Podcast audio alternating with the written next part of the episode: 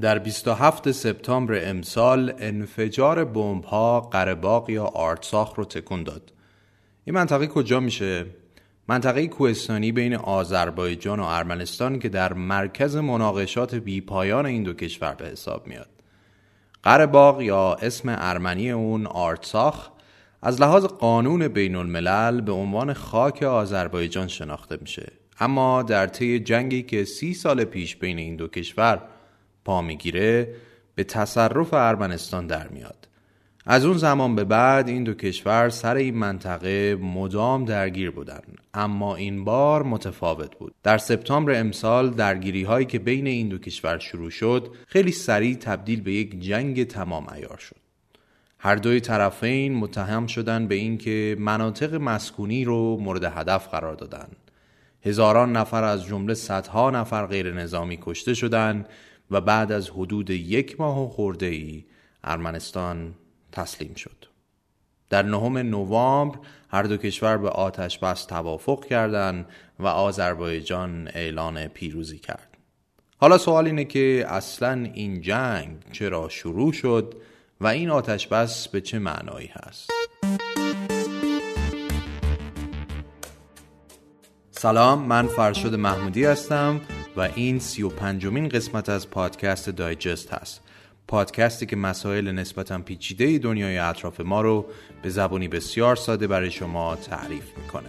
این قسمت در دی ماه 99 ضبط میشه.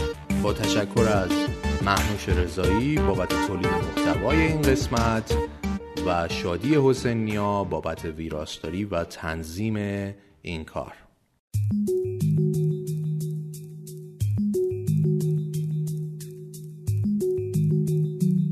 اسپانسر این قسمت از دایجست کشمونه.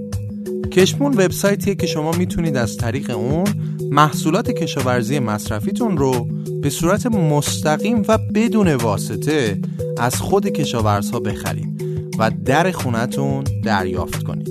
محصولاتی مثل زعفرون، اصل، برنج، زرشک و چایی و غیره و زارک. حالا می‌پرسید که چرا باید این محصولات رو از کشمون بگیریم؟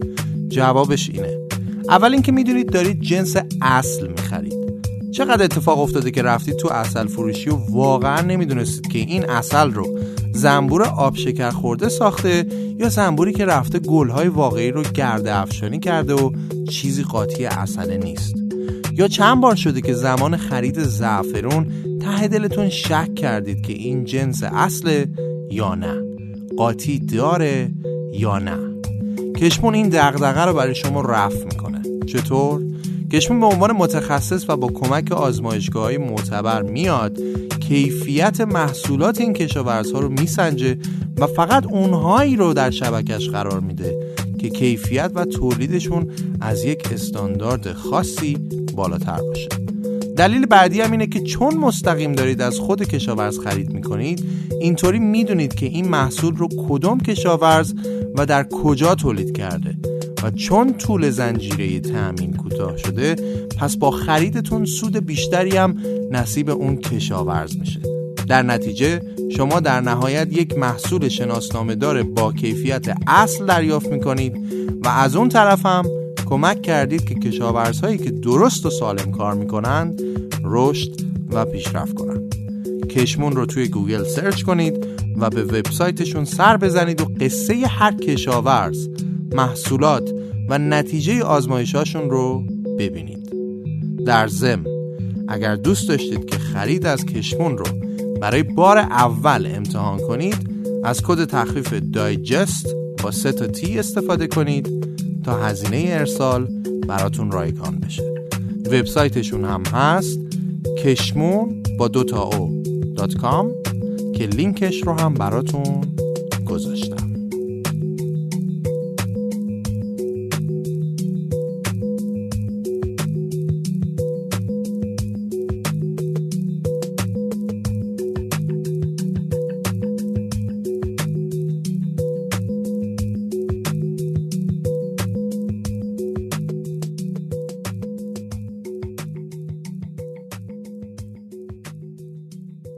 ناگارنو قرباخ یا آرتساخ در منطقه قفقاز جنوبی قرار گرفته. در اصل زمانی که اتحاد جماهیر شوروی از هم پاشید یک سری از کشورها که اون زمان در دل شوروی بودند و الان مستقل هستند به چند منطقه مختلف تقسیم شدند مثلا منطقه بالتیک، اروپای مرکزی، آسیای مرکزی، قفقاز جنوبی و خود روسیه. این قفقاز جنوبی شامل سه کشور گرجستان، ارمنستان و آذربایجان بود. حالا جالب اینه که درسته که به صورت قانونی قرهباغ در دل خاک آذربایجان بوده اما بیشتر جمعیت ساکن اون ارمنی هستند این منطقه پر از بناهای تاریخی متعلق به هر دو کشور که باعث میشه هر دوی اونها ادعاهایی وابسته به پیشینه تاریخی در مورد مالکیت این منطقه داشته باشند. کل این منطقه تا سال 1918 تحت سلطه امپراتوری روسیه بود. البته بعد از اینکه از خاک ایران به واسطه عهدنامه های گلستان و ترکمنچای در زمان قاجار جدا شدند. زمانی که امپراتوری روسیه در سال 1918 از هم پاشید این دو کشور هم اعلان استقلال کردند و کشورهای خودشون رو تشکیل دادن و خیلی سریع هم از اون زمان سر منطقه قرباق یا آرتساخ درگیر شدن.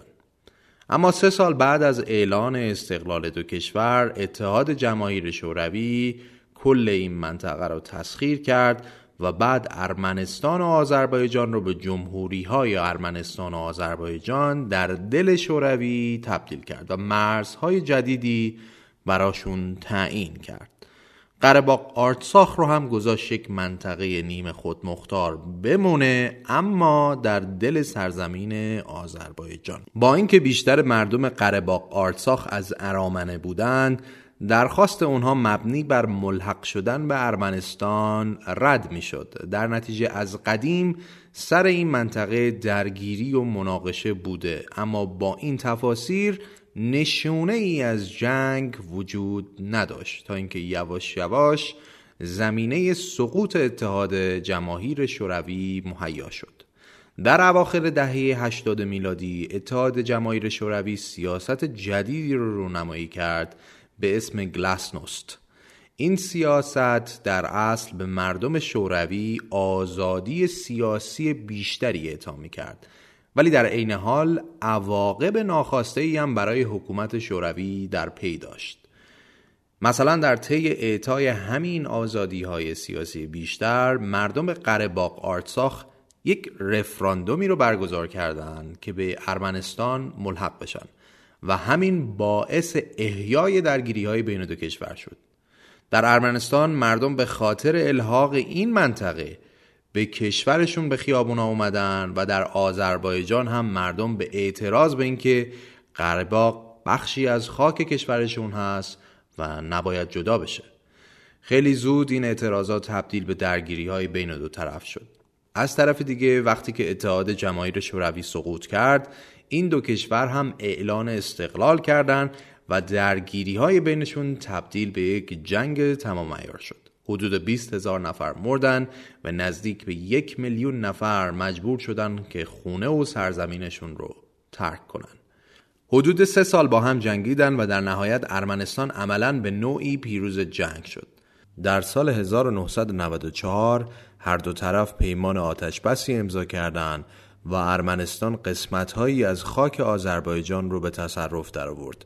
به علاوه قرباق یا ارتساخ با اینکه البته هنوز این منطقه به صورت بین المللی به عنوان خاک آذربایجان قلمداد می‌شد. این کار باعث شد هزاران نفر آذری مجبور بشن تا خونه زندگیشون رو رها کنن و از این منطقه خارج بشن. این پیمان به میانجیگری روسیه به تحقق رسیده بود که هم پیمان قدیمی ارمنستان بود و هست و البته خب رابطه به نسبت خوبی هم با آذربایجان داشت. در حقیقت نقش روسیه بین این دو کشور همیشه کمی نامعلوم بوده.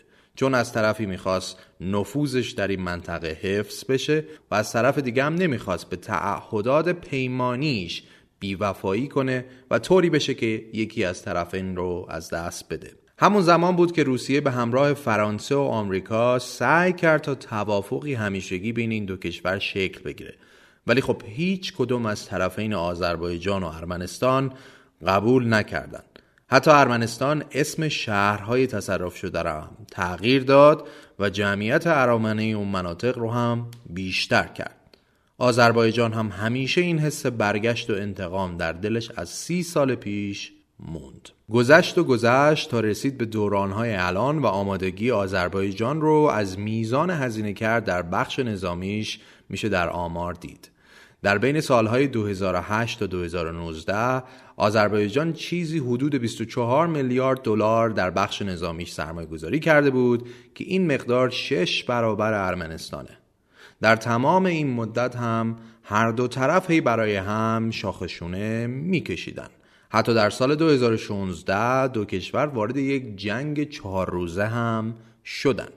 اما آنچنان چیز جدی به حساب نمی اومد تا اینکه سر و کله یک کشور دیگه به معادلات سیاسی اضافه شد یعنی ترکیه. در حقیقت در چند سال اخیر ترکیه شروع کرده به اینکه نفوذ خودش رو در منطقه بیشتر کنه. مثلا در جنگ سوریه اگه یادتون باشه از شمال وارد خاک سوریه شد و یک خط حائل مرزی بین خودش و سوریه در دل خاک سوریه به وجود آورد. یا در همین سال 2020 نیروهای خودش رو به حمایت از دولت لیبی به جنگ داخلی این کشور فرستاد تا از اون طرف هم لیبی بهش به نوعی کمک کنه تا ترکیه مالکیتش رو روی منابع گازی کشف شده در دریای مدیترانه تحکیم کنه. و اینا هم عملا یه جورایی به صورت غیر مستقیم در تقابل با روسیه است که در هر دوی این کشورها هم حضور داره. اینجا بود که ترکیه در این منطقه هم سعی کرد یعنی آذربایجان و ارمنستان که پای نفوذ خودش رو باز بکنه و شروع کرد به حمایت از آذربایجان. چرا؟ چون خب اول از همه آذربایجان از لحاظ فرهنگی نزدیکترین کشور به ترکیه است که عملا بهشون میگن یک ملت در دو کشور. و دوم اینکه در نفوذ در این منطقه فرصتهایی برای سیاستهای توسعه طلبانه اردوغان هم مهیاست در نتیجه ترکیه شروع کرد به انتقال و صادرات تسلیحات پیشرفته به آذربایجان مثل درون ها یا به عبارتی هواپیماهای بی سرنشین که نقش بسیار مهمی در این جنگ داشتند. از طرف دیگه هم مانور و تمرین های نظامی حتی قبل از اینکه جمع شروع بشه در جریان بود بین این دو کشور خیلی اعتقاد دارن که آنکارا و باکو از ماها قبل در حال برنامه ریزی برای این جنگ بودن خلاصه که در طی همه این آماده سازی ها جنگ بین این دو کشور در سپتامبر امسال شروع میشه و آذربایجان به سرعت پیشروی می‌کنه. در طی یک هفته اول آذربایجان حدود 20 کیلومتر در خاک مناطق تحت تصرف ارمنستان پیشروی می‌کنه و البته ارمنستان هم مقابله می‌کنه. اما در مقابل مخصوصا هواپیماهای بی سرنشین آذربایجان بیدفاعه.